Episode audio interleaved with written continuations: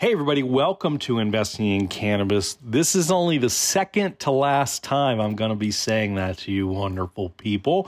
Thanks again for listening over the years, and we'll have a special goodbye episode next uh, with some special treats for you guys in there.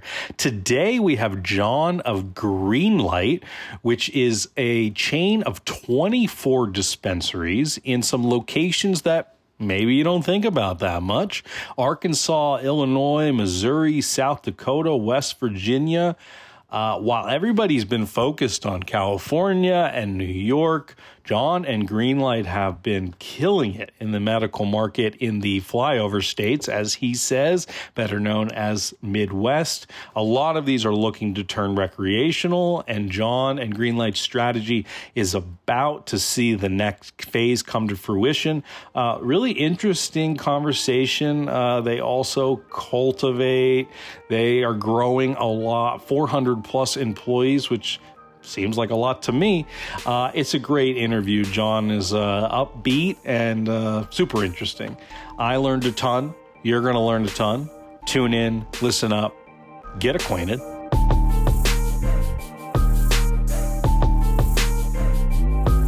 John, so nice to meet you, man. Thanks for joining the show. Welcome. Well, thank you, Brandon. Love, love to be here and uh, appreciate your time today. Yeah, absolutely. Well, we'll get you started with an easy one. What is Greenlight? Uh, so, so Greenlight's a multi-state operator. Uh, one of the, one of the new kids on the block. We we basically formally came from. Uh, we had a company called Acres out in uh, Nevada and Eureka out in California.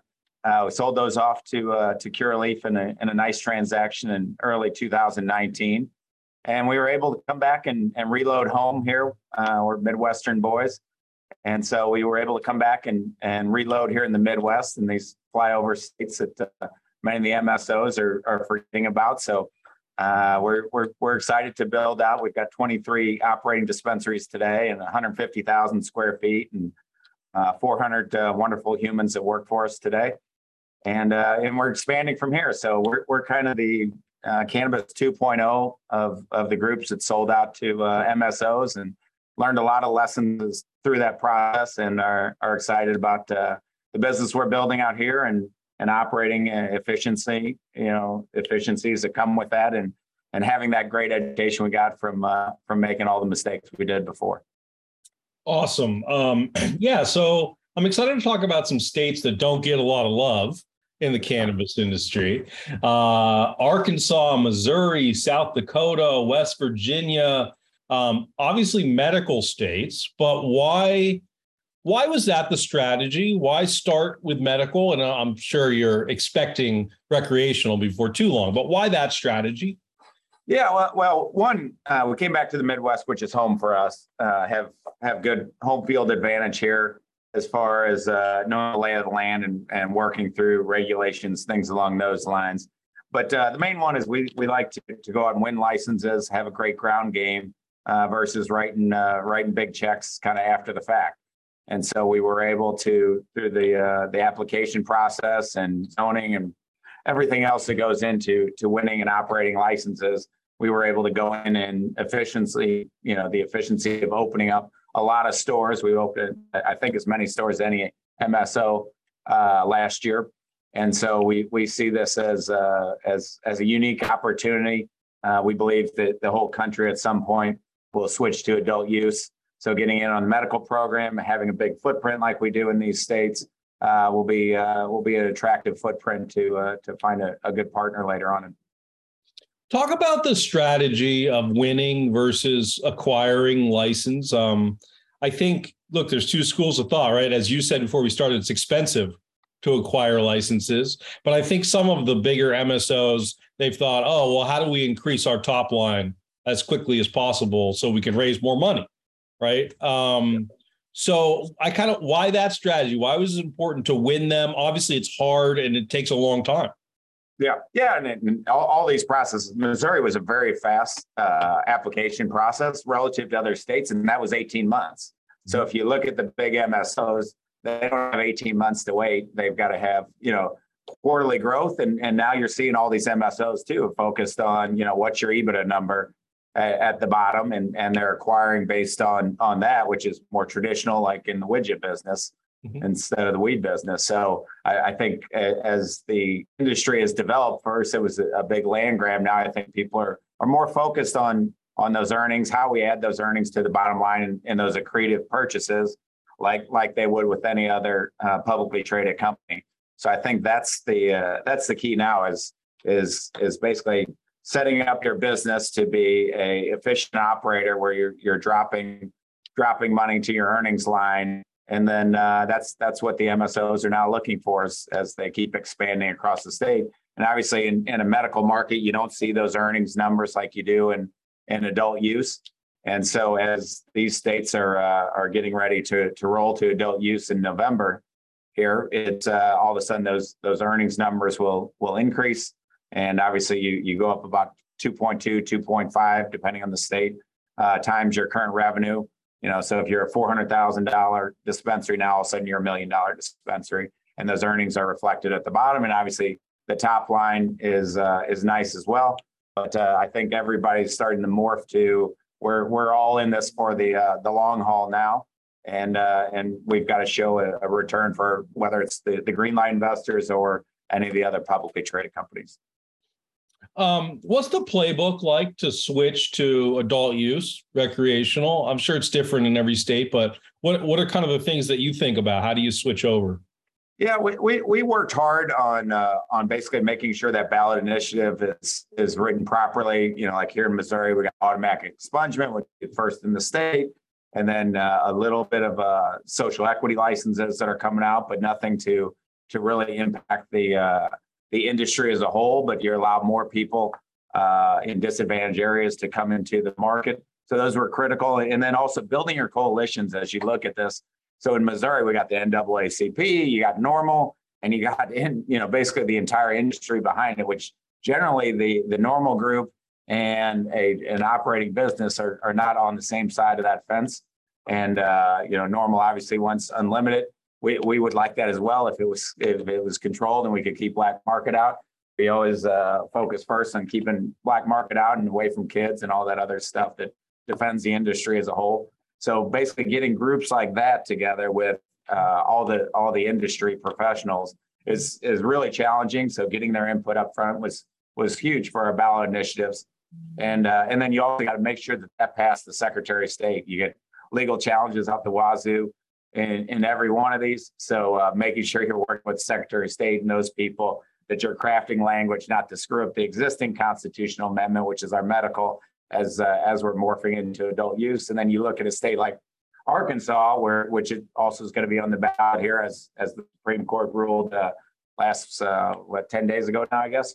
And uh, it's different down there because they have a board of elections, and and if you get too creative with like expungement and the things we all want as an industry, uh, you actually end up losing uh, losing adult use and and the opportunity to to people to come in and and purchase our products versus going to get a synthetic uh, down at CVS pharmacy. Mm-hmm. Absolutely. Um, sorry, there's some background noise here. Just going to wait a second. Some some landscaping or something. uh, gotcha.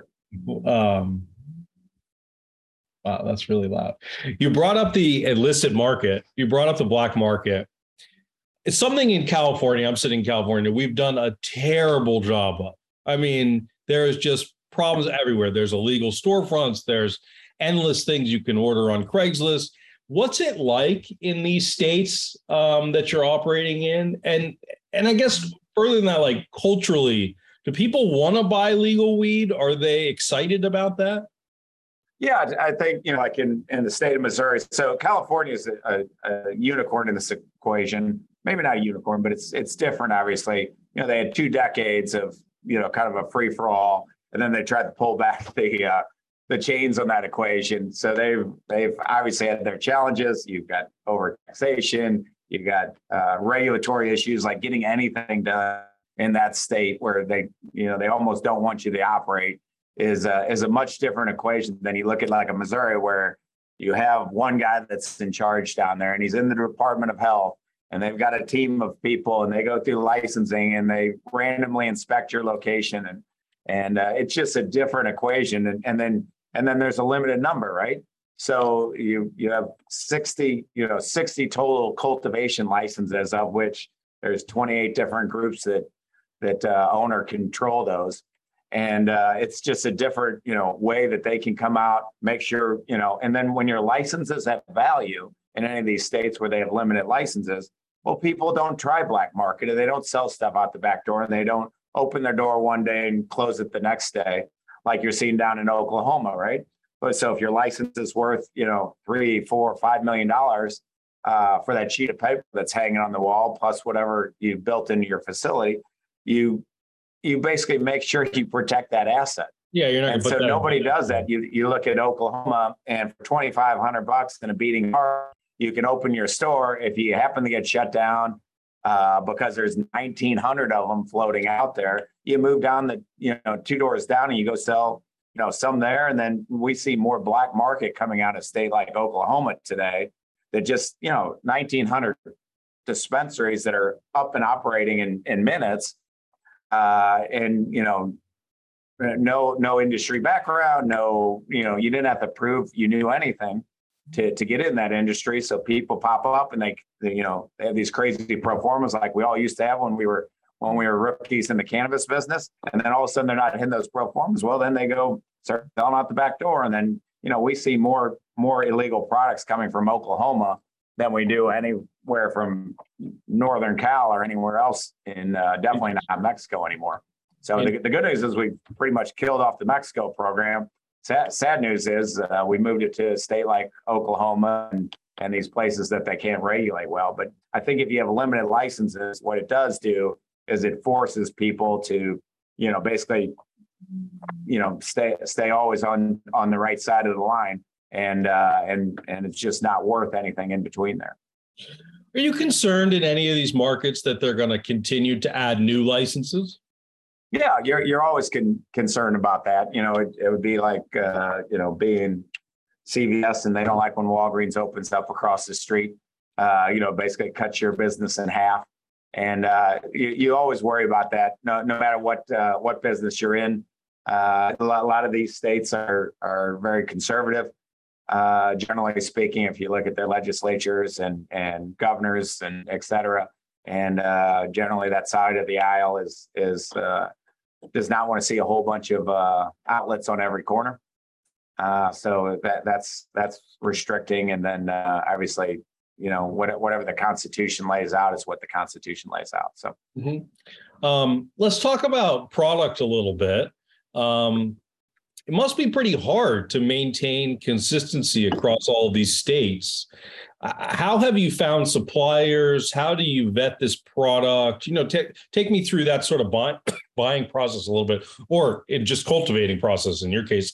Yeah, yeah. So, so we we obviously uh, in in our you know cannabis 1.0 for us, we were a, a vertical operator, and so coming into these new states, being a vertical operator and having those war wounds uh, from uh, from learning everything, or, uh, or at least a part of the equation before, has, has really helped us.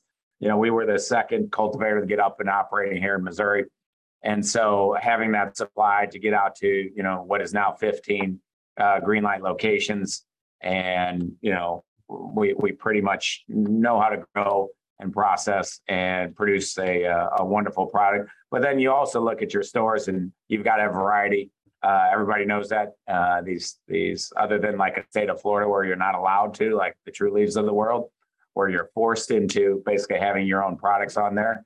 Uh, the consumer base and the patient base currently is, you know, they they want to have a variety on the shelves, and so obviously we have to consistently be innovating on there. But then you're also working with uh, other brands, and, and when you walk into a new market, unlike the Colorados of the world, it's the brand hasn't developed yet now, they might have bought it in Colorado before and they want to have that Wana gummy here or the Smokiez or something like that, or Select is uh, is one of the groups we do a lot of work with. But uh, it's it's a different mindset, and you know the people of Missouri have generally been, except for a trip to Colorado, have been buying uh, have been buying on the black market, and now we're converting them over. So you know we're now tracking at almost a four hundred million dollar uh, medical market today. So obviously, we we think we'll be uh, in excess of a billion here uh, come this time next year, uh, tracking those kind of numbers. So the consumers, one, they're getting more educated. They're coming back for things they like. You know, we get good feedback. Controlling, obviously, being vertical and being able to talk to that patient walking in the door of what they like and don't like, obviously helps our our vertical. But when you're going in the new markets like we are today, it's about educating the consumer. And there's no real national brands out there that are truly dominating the market uh, like they will be in 10 years from now. Mm-hmm. So I think California brands are arrogant enough to think that everyone else wants them, right? All the states are going to want to acquire or license or whatever. You see that happening? Uh, I mean, you have some some of the publicly traded guys that are doing the house of brands and things like that. Uh, they they you know so, sometimes that math doesn't work.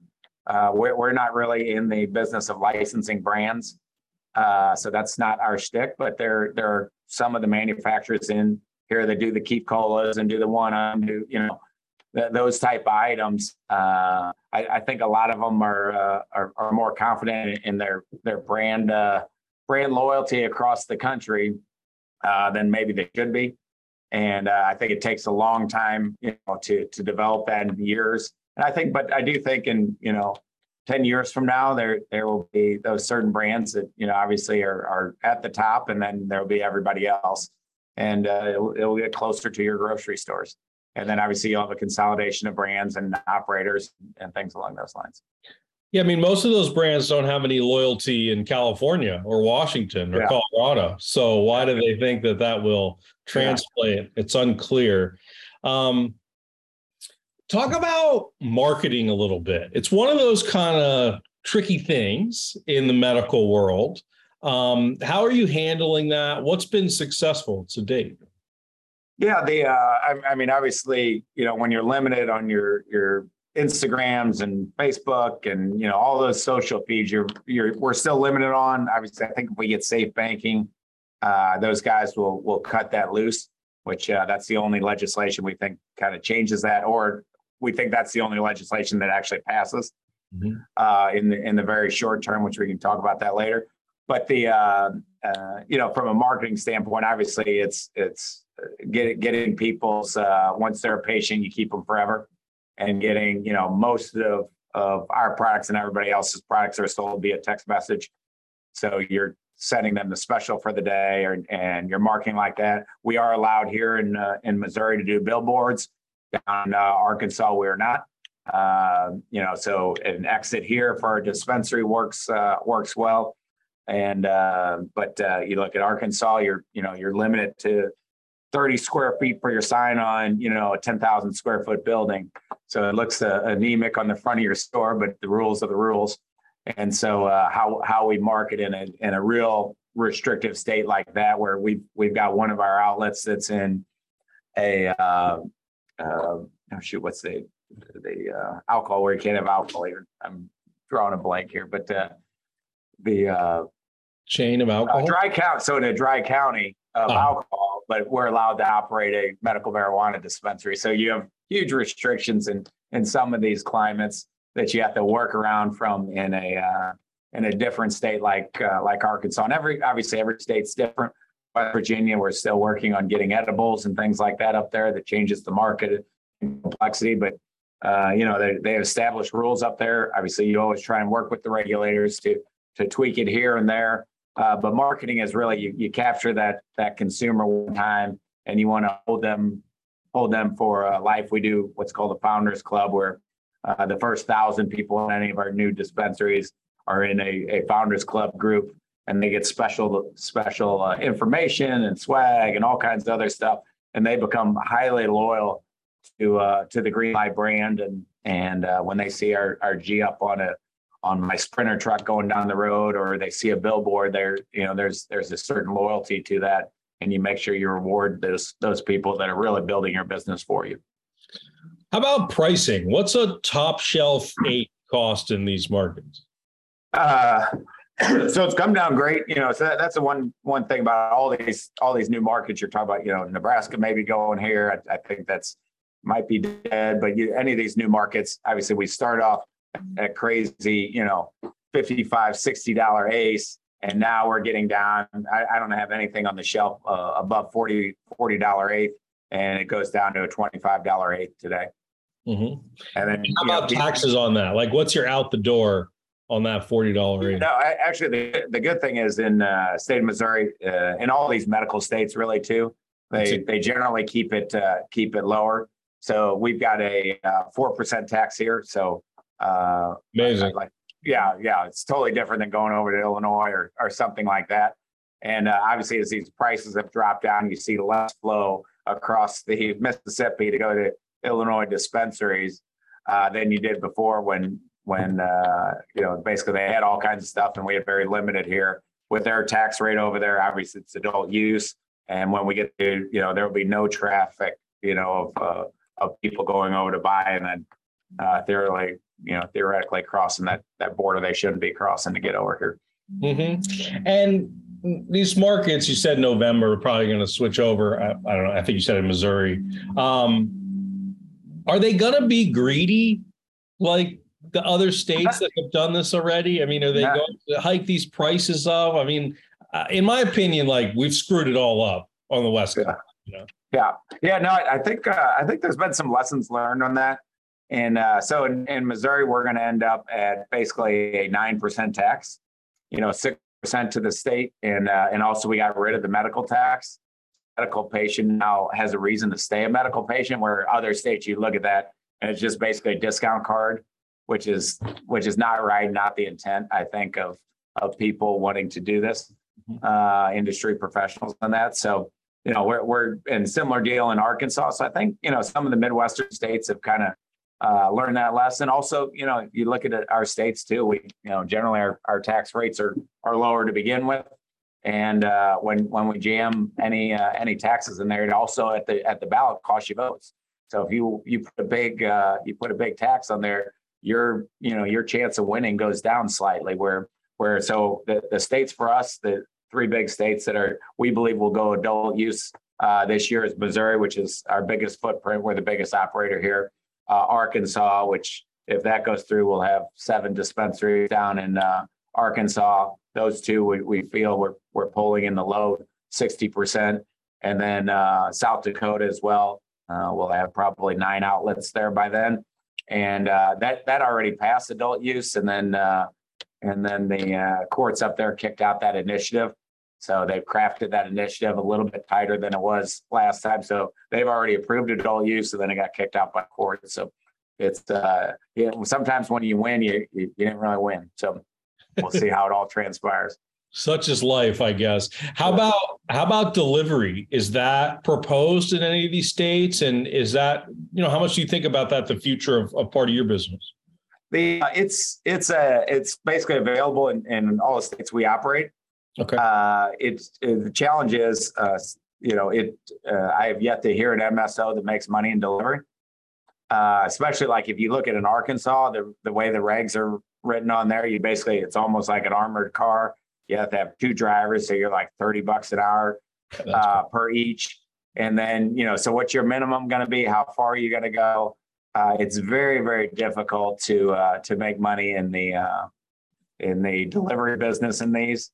In the state of Missouri, we're allowed to have drive-throughs, uh, which turns out being, you know, about 45% of our business. Wow. And, and so, you know, you're you're taking uh, one of our sites, you take a uh, a Taco Bell converted to a, uh, dispensary operation and uh, you know got it from the inside. But uh, you know they they can go off there and on a Friday you can do a Chick Fil A style and take the orders as as they're sitting there and cool. and you know we we work on microseconds on on how we get people in and out of the building.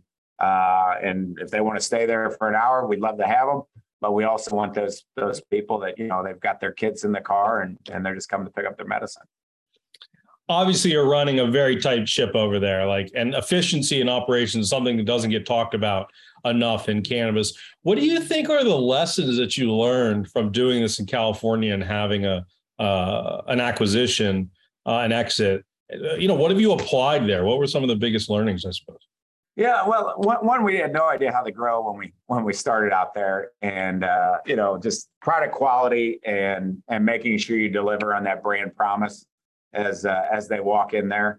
Uh, you know, we we've been very creative. We created the farmers market out there and open view kitchens where you can see edibles and vapes made and all kinds of uh, fun stuff. Cannabis museum and make destination locations as as our our shtick has always been. We want to kind of pull back the veil of marijuana, and then all of a sudden it's not scary for those those people that grew up with the the Nancy Reagan just say no. And so if you can see how a pre-roll is made behind a window, or you can see how your gummy is being processed back there, and it looks just like you know the fudge factory you went to at the mall, then all of a sudden it's not as scary as it, it, it maybe was before. And and uh, as as we say, weed in the window always sells. And so it's a more interesting uh, experience when you come to a, a Greenlight location than it is.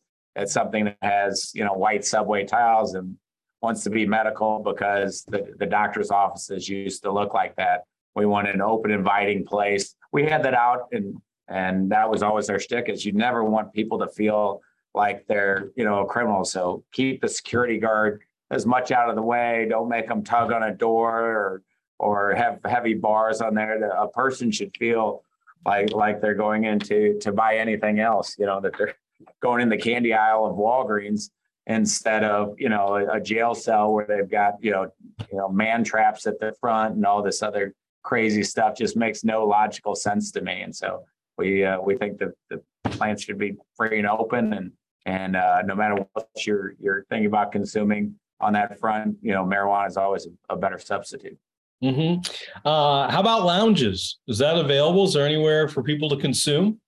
The uh, no, the uh, the lounge program is not. I, I, actually in in Las Vegas, I worked on that and, and thought I had a, a massive win, and that was going to be my legacy as I was leaving uh, leaving leaving Vegas, and uh, they they killed that up at uh, the casino guys killed that, and they'd rather have you buy a sixteen dollar drink than uh, buy a two dollar gummy. So we do not have those here in, in the states we're operating.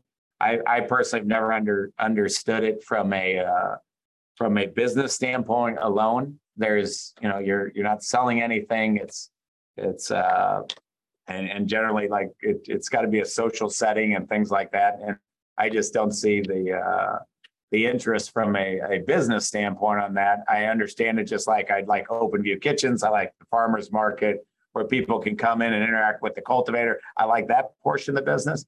But as far as a, a business operation, I don't see how anybody makes a uh, a dollar more than they would have over in the dispensary, and it's it's more of a, a red number at the bottom than it is a, a black number on your on your profit and loss statement. Because people don't buy more.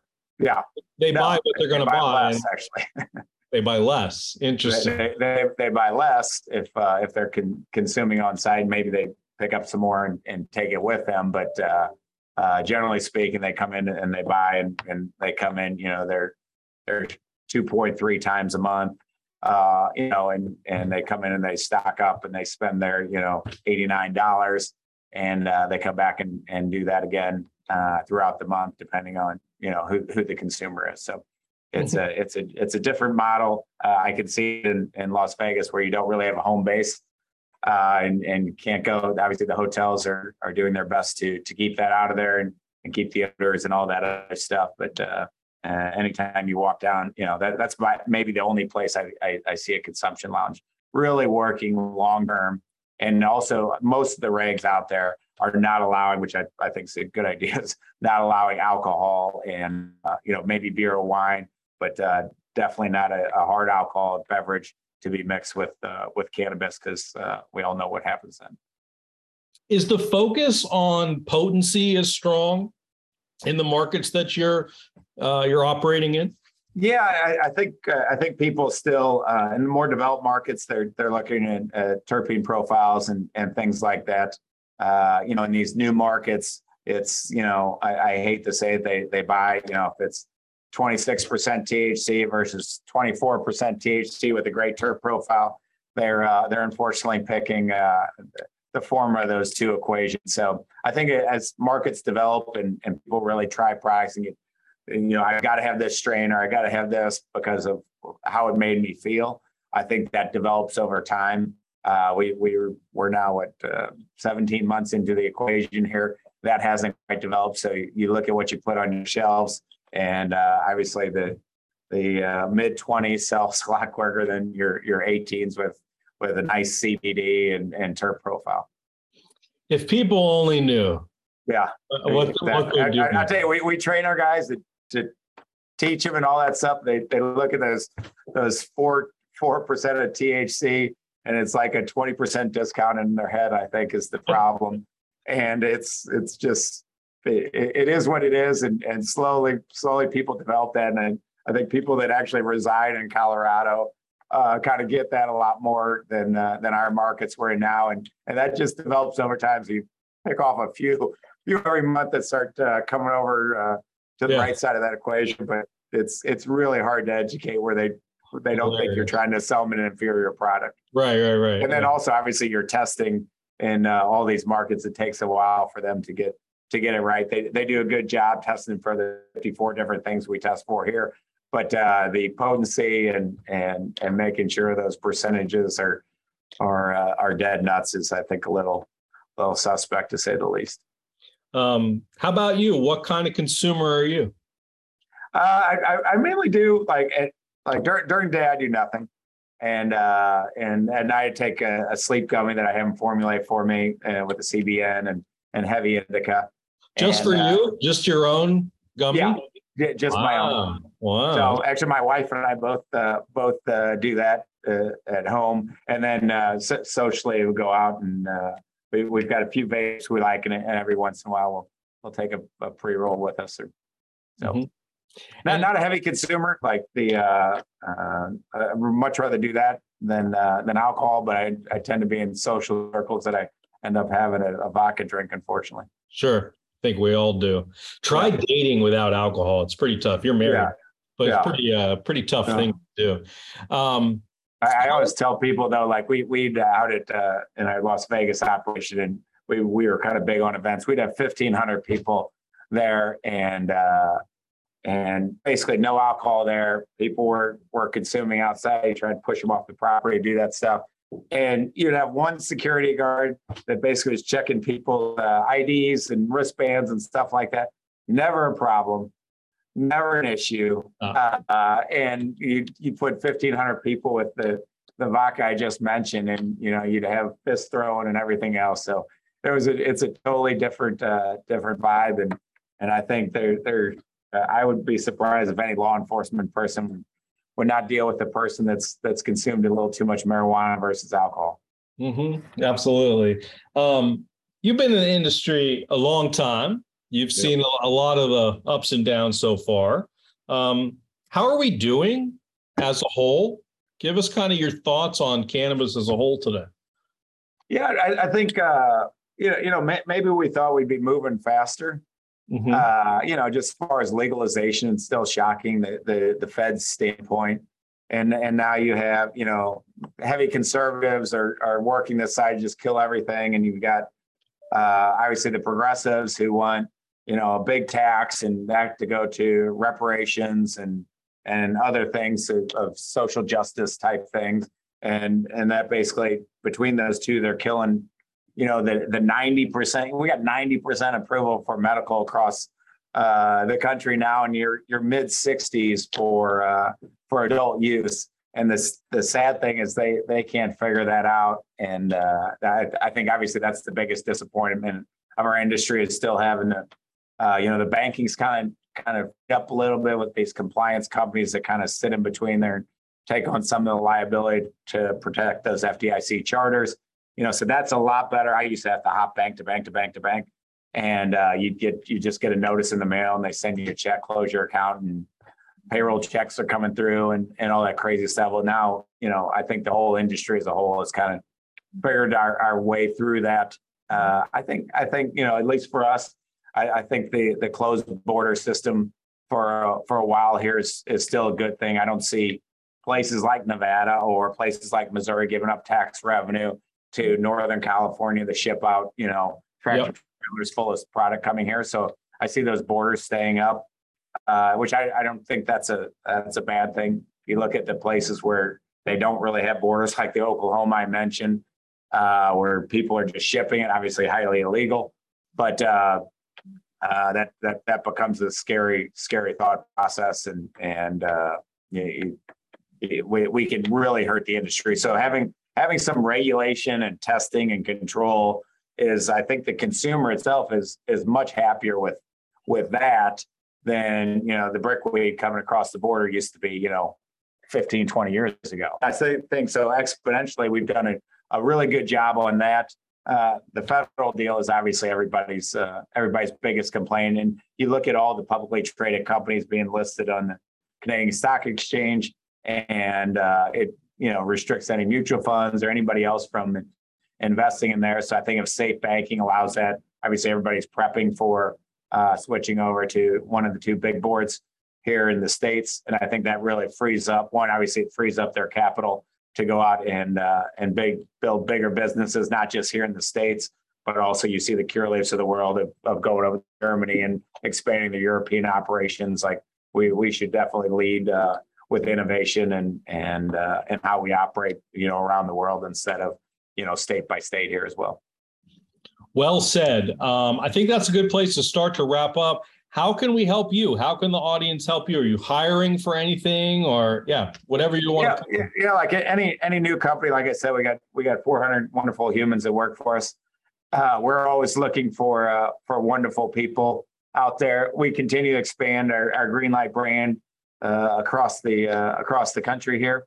Uh, we we've got big pushes into these new markets, like uh, you know, we think North Carolina's coming, Kansas here is is uh, is definitely coming. Any of these new markets, we're trying to get out of ahead of the equation. So we're always looking for good strategic partners as well, if that makes any sense.